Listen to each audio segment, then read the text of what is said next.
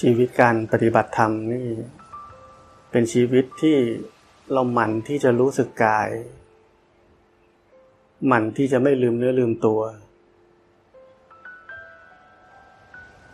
แล้วก็ไม่ลืมจะรู้สึกใจ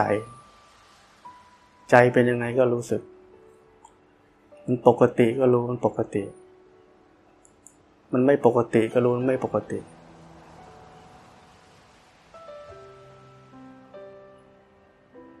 พื้นฐานของชีวิตของนักปฏิบัติธรรมเรา เรามีพื้นฐานแบบนี้ พื้นฐานแห่งความอยู่กับเนื้อกับตัว ไม่ลืมเนื้อลืมตัว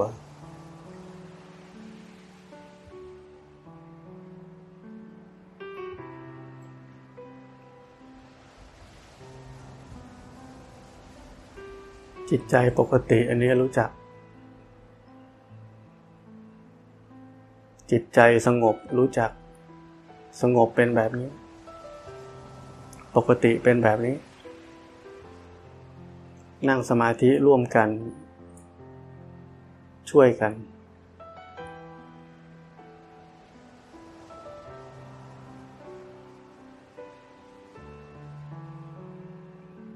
ทุกคนดูตัวเอง ช่วยตัวเอง ระวังตัวเอง เท่ากับระวังคนอื่นไปด้วย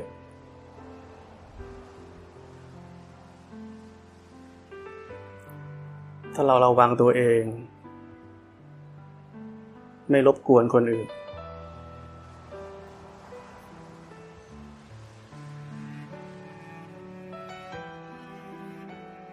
สิ่งแวดล้อมก็จะเอื้อต่อการปฏิบัติธรรม เอื้อต่อ จิตใจนี้รวมลงสู่ความปกติ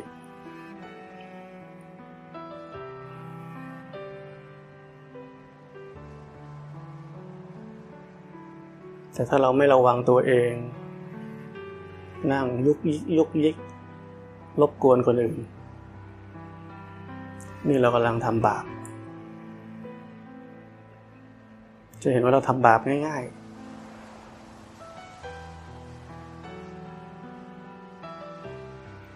ครูบาอาจารย์เลยว่า อยู่ใกล้พระอรหันต์นี่ เป็นบุญเยอะได้บุญเยอะ แต่ก็ได้บาปเยอะเหมือนกัน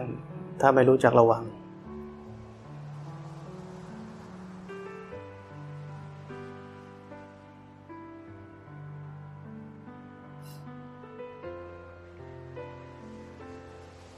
ราะนั้นเราทุกคน นักปฏิบัติธรรมระวังตัวเอง แค่เราแต่ละคนระวังตัวเอง โลกนี้จะน่าอยู่ขึ้นเยอะ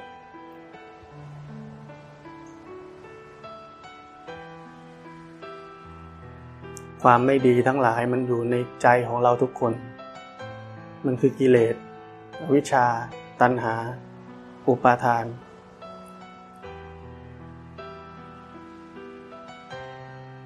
ไม่ต้องไปหา ว่าคนอื่นไม่ดี หาคนไม่ดีหาที่ตัวเอง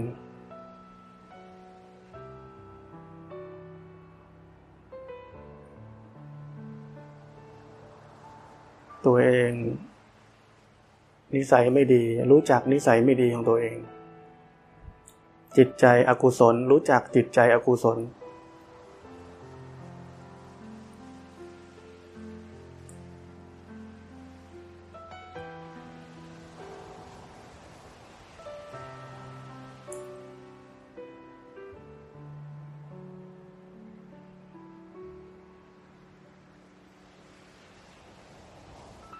นั่งแล้วเคลิ้มอันนี้ลืมตาขึ้น การนั่งนี่นั่งสบายๆผ่อนคลาย นั่งรู้เนื้อรู้ตัว เรารู้เนื้อรู้ตัวเนี่ย เป็นพื้นฐานของชีวิต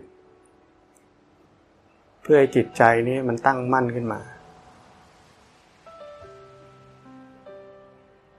เมื่อจิตใจตั้งมั่นขึ้นมาเนี่ย มันจะเห็นสภาวะตามเป็นจริงได้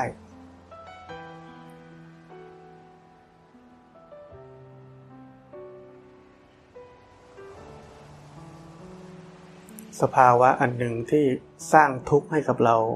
มากมายในชีวิตของคนเราทุกคน คือสภาวะแห่งความสงสัย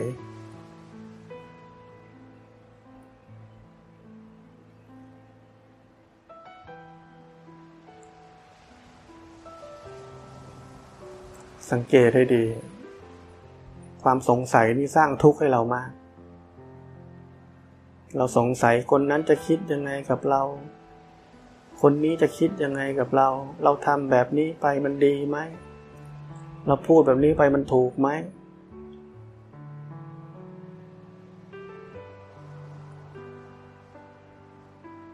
ความสงสัย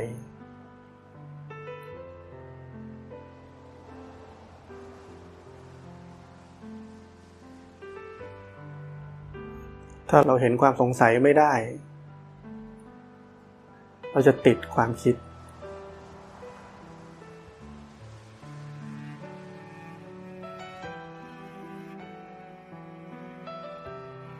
ทำไมเราติดความคิด เราต้องการได้คำตอบ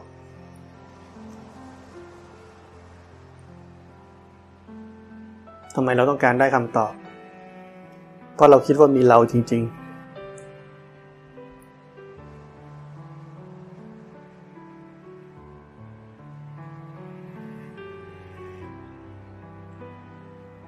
แต่ถ้าชีวิตมีแค่รู้สึก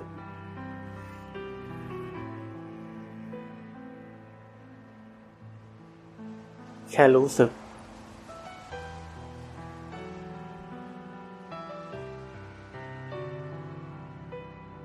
โลกนี้ก็ทลายลง ความเป็นเราเป็นเขาก็หมดไป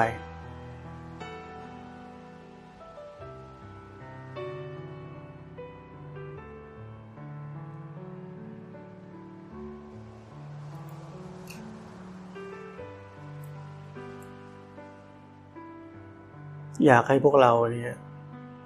เข้าใจความสงสัยให้มากกว่านี้พิจารณาสภาวะแห่งความสงสัยนี้ มันจะได้ไม่ลืม ไม่ลืมว่าความสงสัยนี้เป็นทุกข์มาก มันพาให้เราคิดได้ทั้งวี่ทั้งวันเลย นอนไปตื่นมาก็ยังคิดอีก ก็เพราะว่าความสงสัย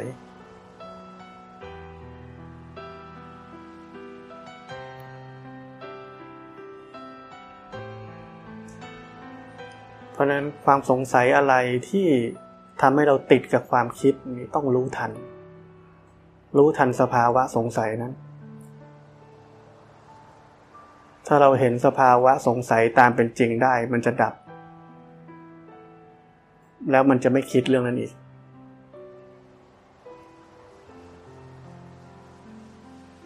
แต่ทำไมเราติดความคิด ติดติดต้องการได้คำตอบ ให้รู้ไว้ว่าเราไม่เห็นสภาวะความสงสัยตามเป็นจริง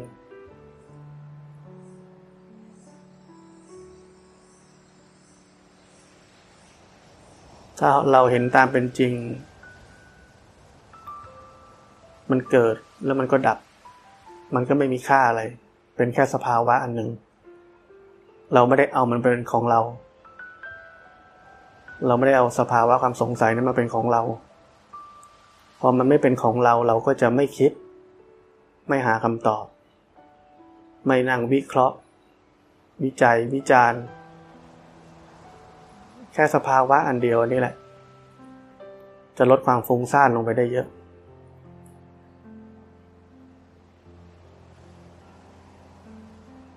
วันนี้เรามาเรียนเรื่องสภาวะแห่งความสงสัย ความสงสัยที่ทั่วไป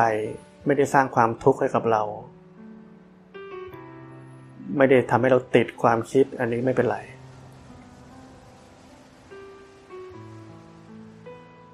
แต่ความสงสัยที่พาเราติด ต้องรู้แล้ว ถ้าไม่รู้มันจะคิดไปเรื่อยๆ หลุดออกมาจากมันไม่ได้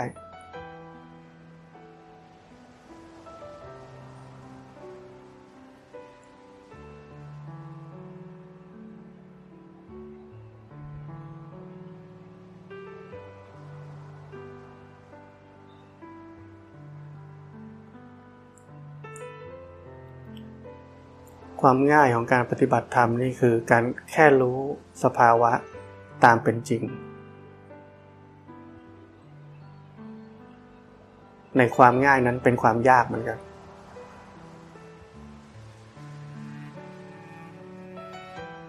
เพราะเรามักจะไม่เห็นตามเป็นจริง เราเห็นตามสัญญาเก่าๆ ตามความคิดของเราเฉยๆ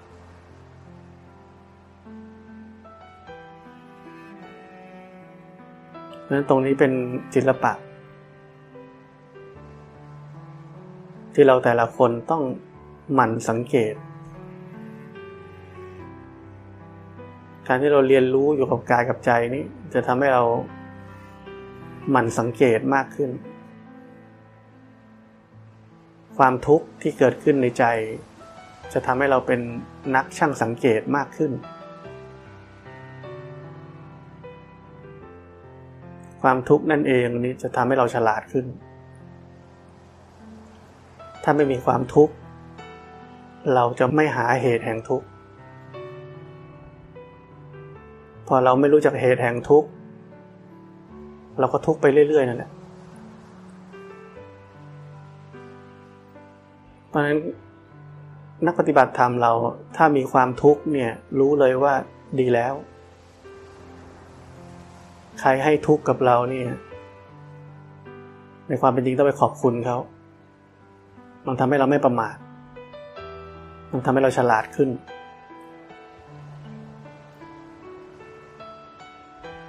ถ้าเราเพลิดเพลิน โอ้ สบายดี อยู่สบายดี กินอยู่ อาศัย สบายดี ร่างกายสบายดี มีแต่สบายดี ไปดูเอาอะทุกคนดูได้เอง คิดอะไรไม่ค่อยออกหรอก ไม่ค่อยฉลาดขึ้น แช่อยู่ในความสุขแบบนั้น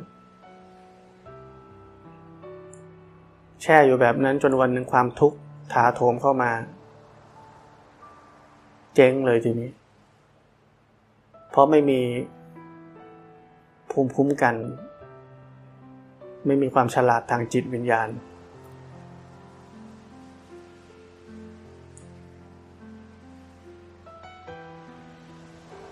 ไม่มีเพราะาเราเห็นสภาวะตามเป็นจริงไม่ได้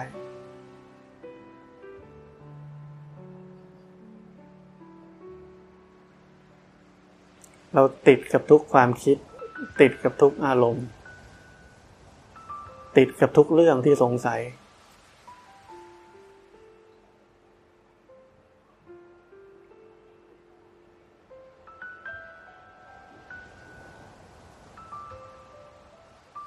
การเห็นสภาวะตามเป็นจริง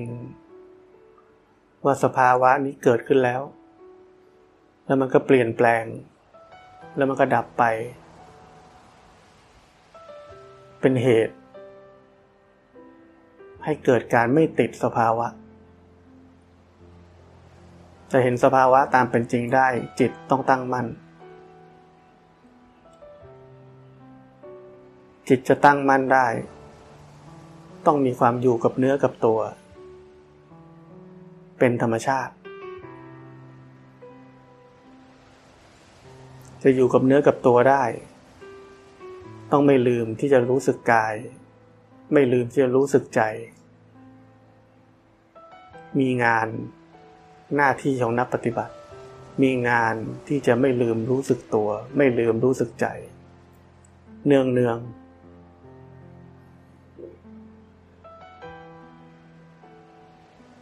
มื่อเรากลับมาที่พื้นฐาน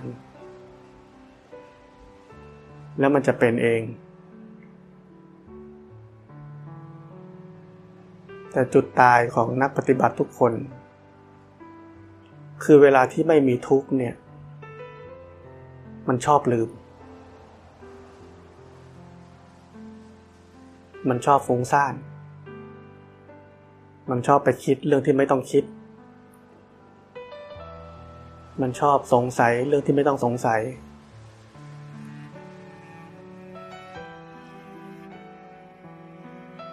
แต่มันห้ามไม่ได้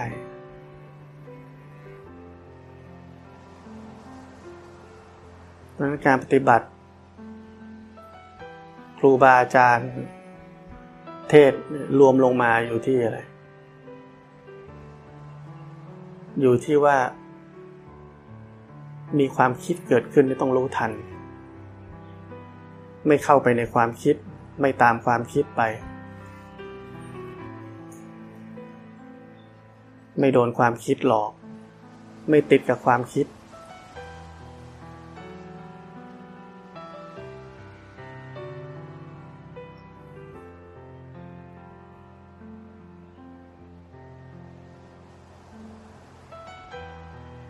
แต่การปฏิบัติในแง่นี้มัน จะว่าง่ายก็ง่าย จะว่ายากก็ยาก เพราะจิตมีธรรมชาติส่งออก แต่จิตที่ส่งออกเป็นสมุทัยเป็นเหตุแห่งทุกข์นั้นเราห้ามมันส่งออกก็ไม่ได้ แต่พอมันส่งออกแล้วก็เป็นเหตุแห่งทุกข์ทำให้เราต้องทุกข์ มันความยากมันเลยอยู่ตรงนี้ มันอยู่ตรงที่ว่าเราพร้อมเสมอไหมที่จะรู้ทันจิตที่ส่งออก โดยที่ยังไม่ทันจะกลายเป็นทุกข์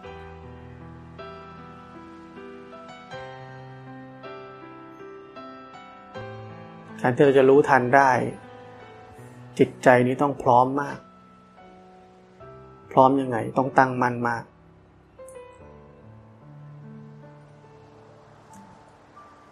เพราะนั้นเรามีหน้าที่ที่จะสร้างฐานที่มั่นอันนี้ ปราการอันสำคัญนี้ ให้กับจิตใจของตัวเอง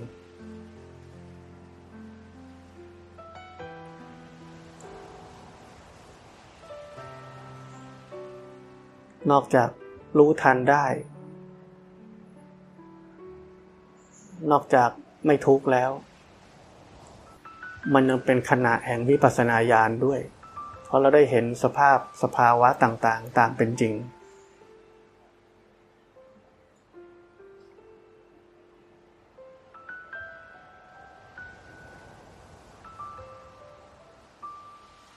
เพราะนั้นการปฏิบัติไม่มีอะไรซับซ้อน มันรวมลงอยู่ที่เดียว สิ่งที่เราต้องทำเนี่ยมันมีแค่นิดเดียว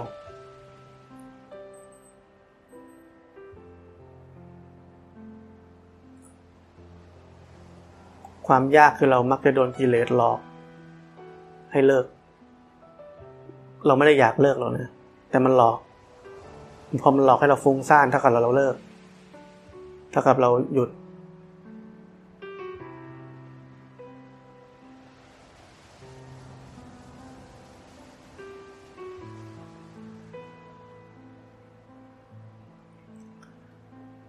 คนที่นั่งลืมตานี้รู้สึกกระพริบตา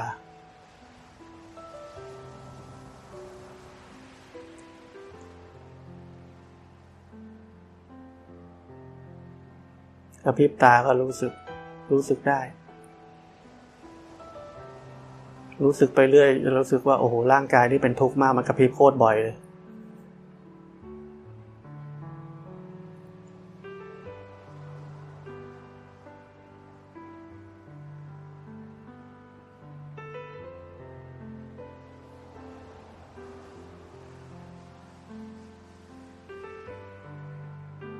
ความสงสัยนี่เป็นทุกข์อันใหญ่ พอเราหดกลับเข้าหดกลับเข้า แม้ว่าเหลือสงสัยบางเรื่อง เราจะเห็นว่ามันทุกข์มากจริงๆ ความสงสัยนี่ทำไมมันเป็นสภาพทุกข์ เพราะมันเป็นสภาพติด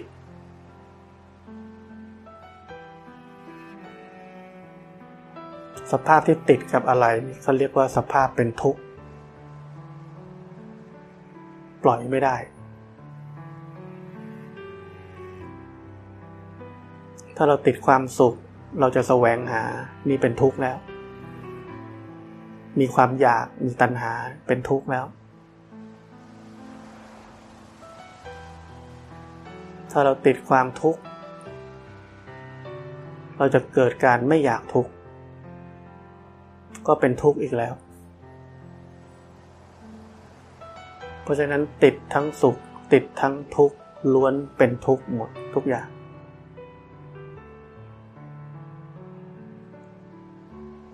จะทำยังไงให้ไม่ติดกับอะไรเลยหนึ่งใช้ชีวิต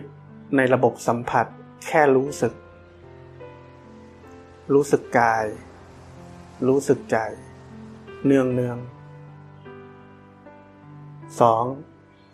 เห็นสภาวะตามเป็นจริงได้ ไม่เข้าไปเป็นกับสภาวะนั้นๆ เช่น สภาวะสงสัยเกิดขึ้น เห็นมัน ไม่ใช่เข้าไปคิดกับมัน เห็นมันเป็นเพียงแค่สภาวะหนึ่งเกิดขึ้น ถ้าเราเห็นมันมันแสดงไตรลักษณ์ให้ดูแต่ถ้าเราไม่เห็นมัน เราจะเข้าไปคิดกับมัน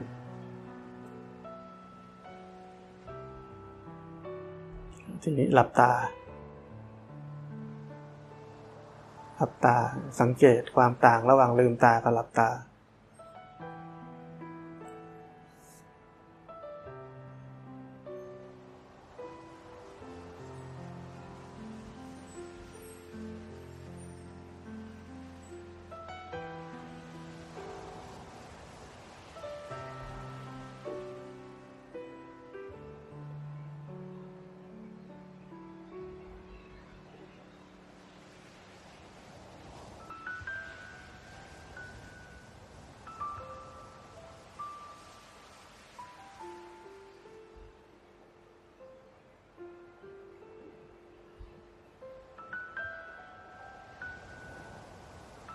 ถ้าจิตใจเราตั้งมั่นอยู่กับเนื้อกับตัวดี เราจะเห็นอาการอาการปรมัดของจิตที่มันฟุ้งซ่านได้ มันเป็นภาษาแล้วมันวูบไปนี่ก็รู้แล้ว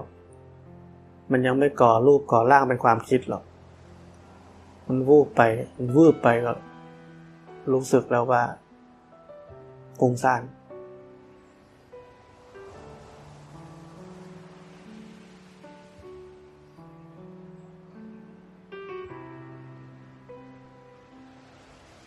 สภาพที่จิตตั้งมั่นเนี่ย ไม่อยู่ข้างใน ไม่อยู่ข้างนอก และไม่ติดกับอะไร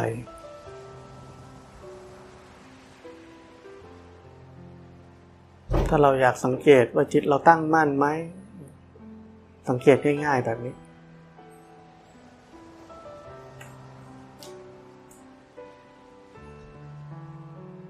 ไม่อยู่ข้างใน ไม่อยู่ข้างนอก ไม่มีที่ตั้ง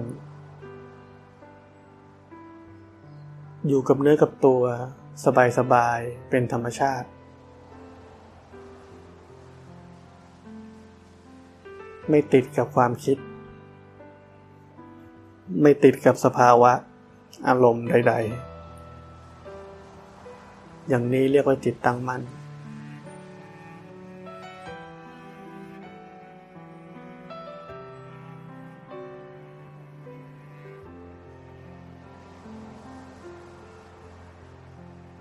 คำสอนแต่ละ wording แต่ละประโยคของครูบาอาจารย์ ใช้เวลา พวกเราต้องใช้เวลา ผ่านประสบการณ์ การปฏิบัตินี่แหละ กว่าจะเข้าใจคำคำหนึ่ง ที่เราว่าเราเข้าใจแล้ว มันจะเข้าใจได้อีก มันจะเข้าใจได้อีก ลึกซึ้งขึ้นเรื่อยๆ แต่ใช้เวลา เหมือนที่มีคนบอกว่ากว่าจะเข้าใจคำว่าไม่ต้องทำอะไรของหลวงพ่อ ใช้เวลาห้าปี มันเป็นแบบนั้น ไม่ต้องรู้สึกว่าโอ้ทำไมเราปัญญาทึบเข้าใจไม่ได้ ไม่ใช่ ธรรมะมันลึกซึ้ง ค่อยๆเข้าใจ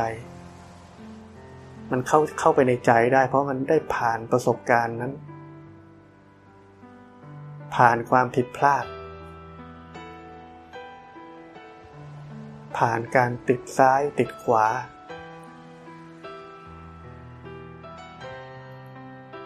เรื่องเดิม เรื่องเดิมๆมันจะเข้าใจลึกซึ้งขึ้นเรื่อยๆ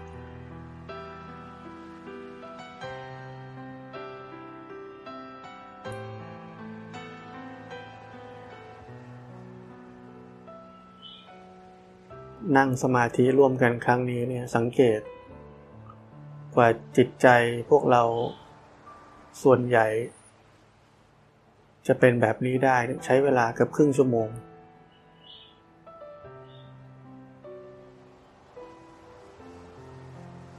กว่าจะสงบระงับเป็นปกติ ใช้เวลา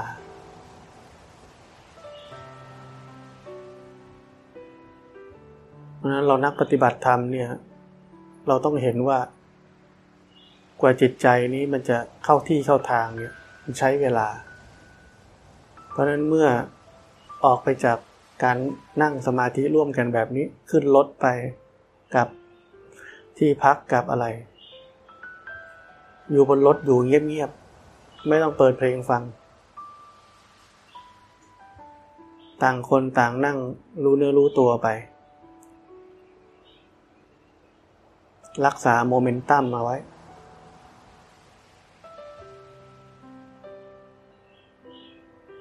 เราไม่ได้มานั่งสมาธิ เพื่อให้จิตสบาย เรานั่งสมาธิฟังธรรม เพื่อให้รู้จักสภาวะตามเป็นจริง แล้วก็รักษาโมเมนตัมของการที่จะสามารถรู้จักสภาวะตามเป็นจริงได้ ต่อไป ไปเรื่อย ๆ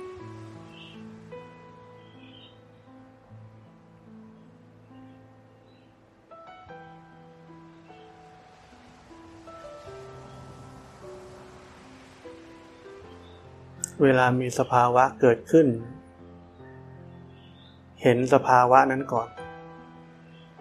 รู้ทันสภาวะนั้นก่อน ค่อยกลับมารู้สึกตัว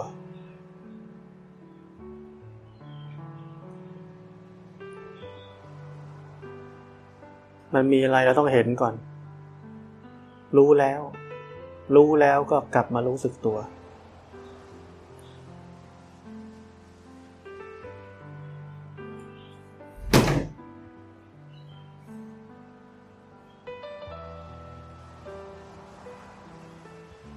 เมื่อกี้เสียงดังนี้จิตใจกระเพื่อมปึ๊บอันนี้เห็น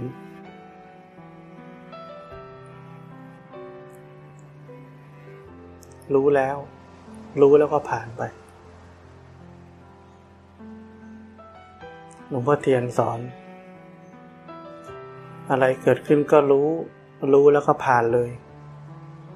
รู้ก่อน รู้แล้วผ่านเลยคืออะไรรู้อยู่ แต่ไม่ได้สนใจมัน คือไม่ติดกับมัน แต่ก็รู้อยู่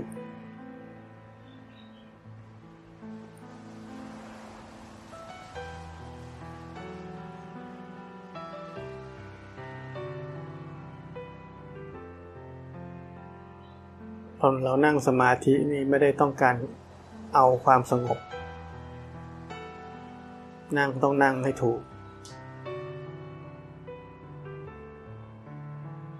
เราแค่นั่งรู้เนื้อรู้ตัวอยู่ ถ้ารู้เนื้อรู้ตัวได้ดี มันก็รู้ทันความคิดได้ พอรู้ทันความคิดได้ รู้ทันอะไรอะไรได้ ความสงบมันก็เกิดขึ้นเอง ความสงบในศาสนาพุทธไม่ได้เป็นความสงบแบบว่านิ่งสนิทไม่รู้เรื่องอะไรเลย มันเป็นความสงบแบบตั้งมั่น คือรู้เนื้อรู้ตัวอยู่ รู้อะไรเป็นอะไร รู้อะไรผ่านมาผ่านไป รู้ว่าจิตมันฟุ้งซ่านก็รู้ดูรู้ได้ แต่ไม่เข้าไปฟุ้งซ่านกับมัน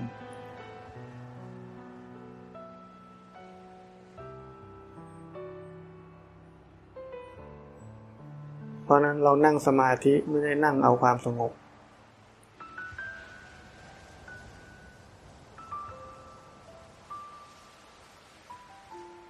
ความสงบเป็นผลพลอยได้ จากจิตที่ตั้งมั่นแล้ว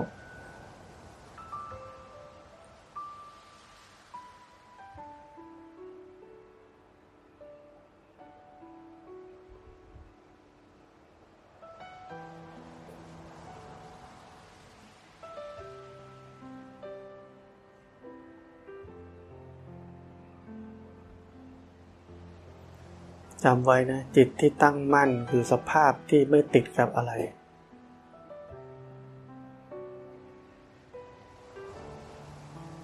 ไม่ติดกับความคิด ไม่ติดกับความสงสัย ไม่ติดกับสภาวะใด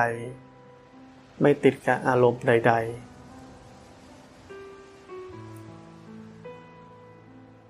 เป็นความรู้ตื่นเบิกบาน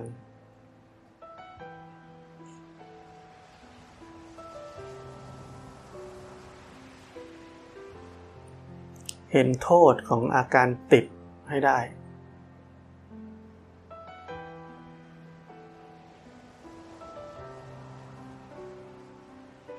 มันจะสร้างอนุสัยเดิมๆ เหมือนเราขนขยะเข้าบ้าน ขนทุกวัน ถ้าเรายังไม่เห็นโทษของมันอย่างแท้จริง เราจะขนขยะเข้าบ้านตลอด คิดว่าไม่เป็นไรหรอก นิดเดียว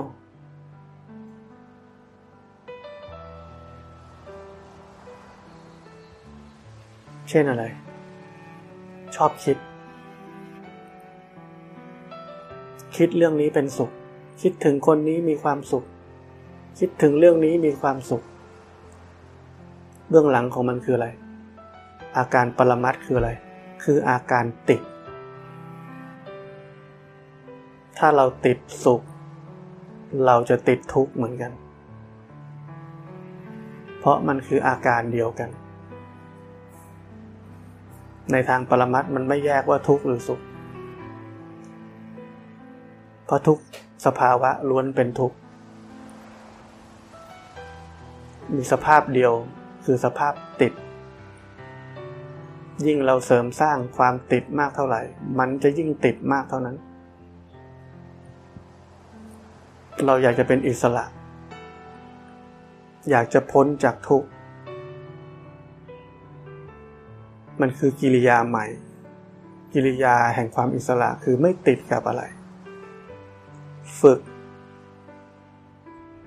เส้นทางใหม่ ฝึกที่จะไม่ติดกับอะไร เรื่องเล็กเรื่องน้อยอย่าประมาทไม่ติด ฝึกที่จะไม่ติด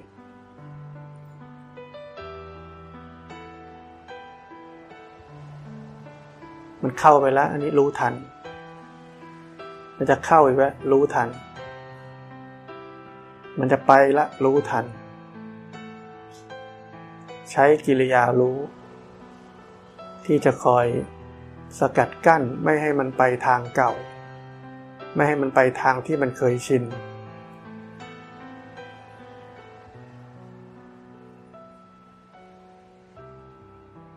ก็เรียกว่า การปฏิบัติธรรมคือการฝึกดัดขัดเกลาอนุสัยสันดานแบบนี้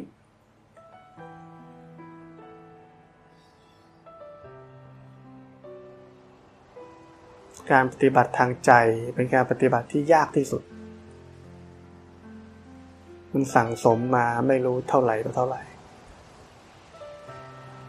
เราไม่ต้องไปบุกป่าฝ่าดง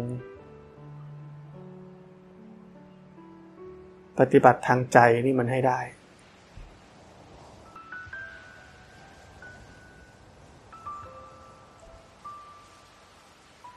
ไม่ประมาท ไม่ประมาทกับเรื่องเล็กๆ น้อยๆ ที่จะพาเราติด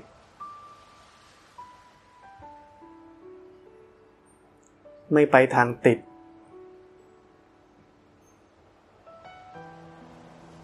ถ้าเราสงสัยแล้วรู้ไม่ทัน ติดสงสัย ติดสงสัยก็ต่อด้วยติดคิด พอติดคิดก็ไม่รอดต้องทุกข์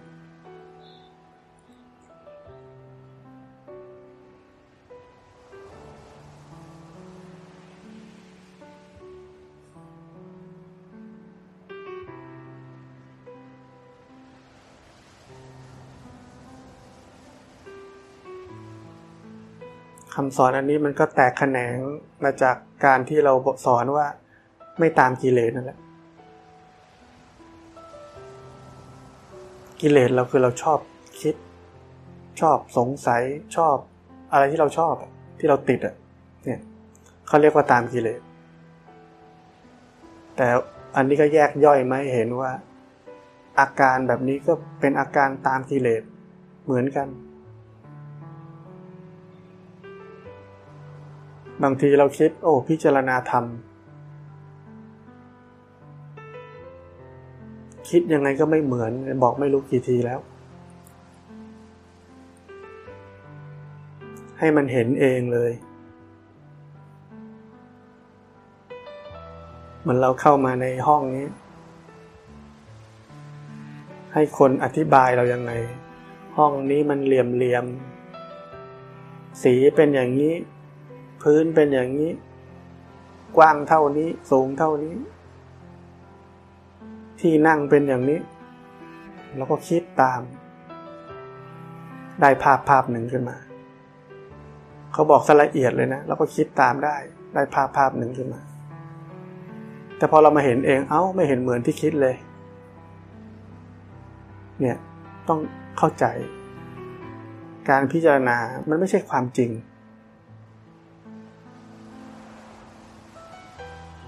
การพิจารณาธรรมเบื้องต้นไว้สอนตัวเอง เอาไว้สอนตัวเองก่อนเบื้องต้น ไม่ได้ผิดอะไร แต่ต้องรู้ว่ามันไม่ใช่ความจริง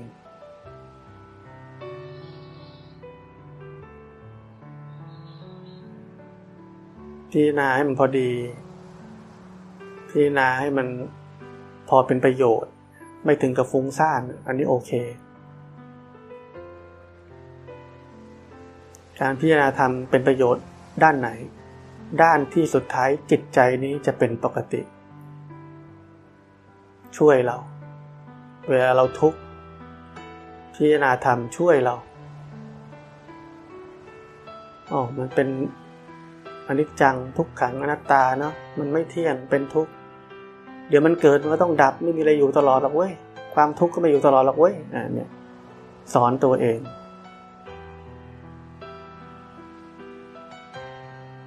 ความทุกข์มันจะได้จางคลายลง จิตใจเป็นปกติได้ จิตใจเป็นปกติได้ก็รู้เนื้อรู้ตัวได้ เหล่านี้เป็นศิลปะ ศิลปะของนักปฏิบัติธรรมใช้ให้เป็น ใช้อย่างสมดุล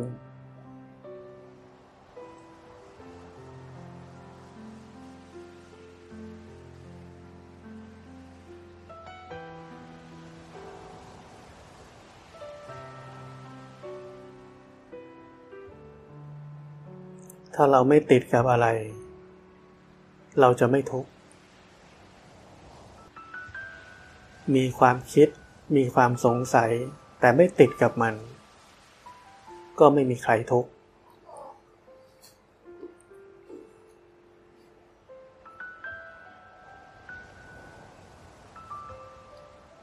แต่ไม่ใช่ปล่อยมันคิด ฟุ้งซ่าน รู้ทัน รู้ทันแล้วมันก็ดับไป จิตใจก็อยู่กับเนื้อกับตัว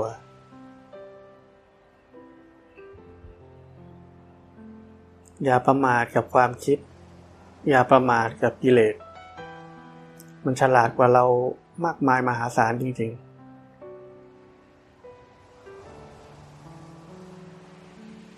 ฟังครูบาอาจารย์เล่าท่านว่ากิเลสตัวเดิม อันเดิมนี่แหละ เคยติด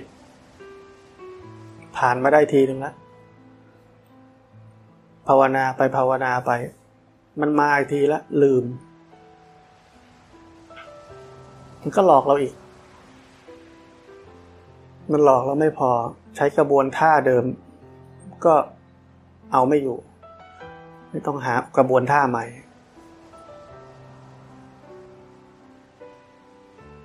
มันเป็นเหมือนมะเร็งอะมันมีหลายขั้น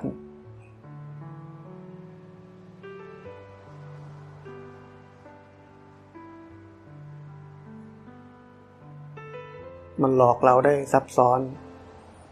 โดยเฉพาะหลอกในความรู้สึกว่ามันต้องคิดต้องทำต้องอะไร เพราะมันดูดี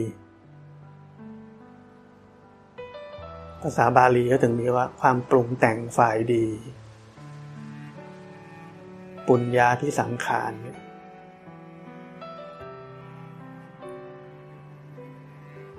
ปรุงแต่งว่างๆอันเดนชาที่สังขาร แล้วก็ปรุงแต่งฝ่ายชั่ว เนี่ยปรุงแต่งหมดทุกอย่าง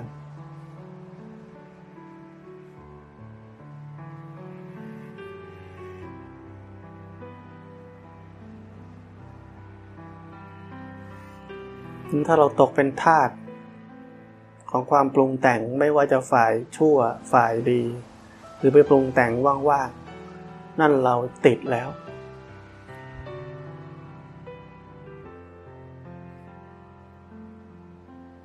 ตกอยู่ภายใต้ความปรุงแต่งแล้ว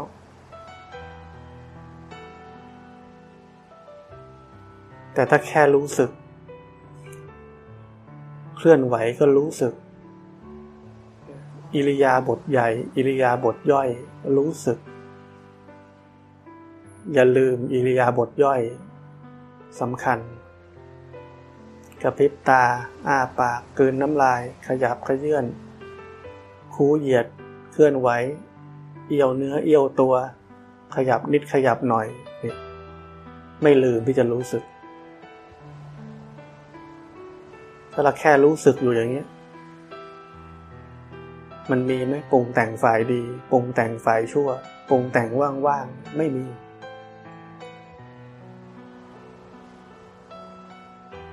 แล้วพอจิตใจนี้ที่เต็มด้วยอวิชชา มันก็มักจะมีกิเลสจรมา แค่รู้สึกเนี่ยมันเป็นพื้นฐานแห่งความบริสุทธิ์ เพราะฉะนั้นมีอะไรไม่บริสุทธิ์ผ่านมาปุ๊บมันเห็นเลย เห็นเร็ว เห็นไว เห็นชัด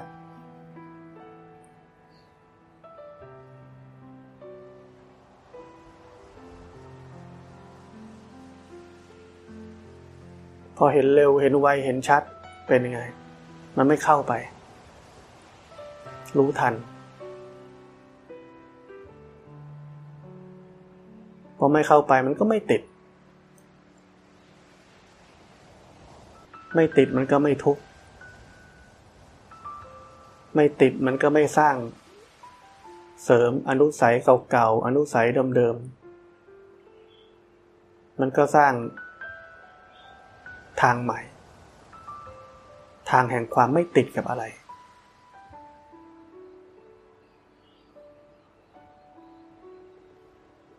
ชีวิตก็จะค่อยๆ หลุดพ้น หลุดพ้น หลุดพ้น หลุดพ้นมากขึ้นเรื่อยๆ ความหลุดพ้นเนี่ยมัน ค่อยๆค่อยเป็นค่อยไป ค่อยๆ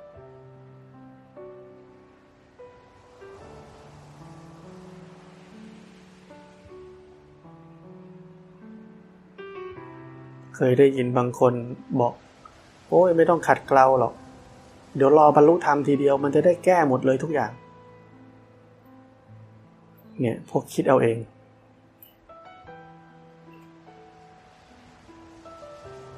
มันต้องค่อยๆขัดเกลาขัดเกลาขัดเกลาขัดเกลาจนขัดเกลาสุดท้ายมันก็หมด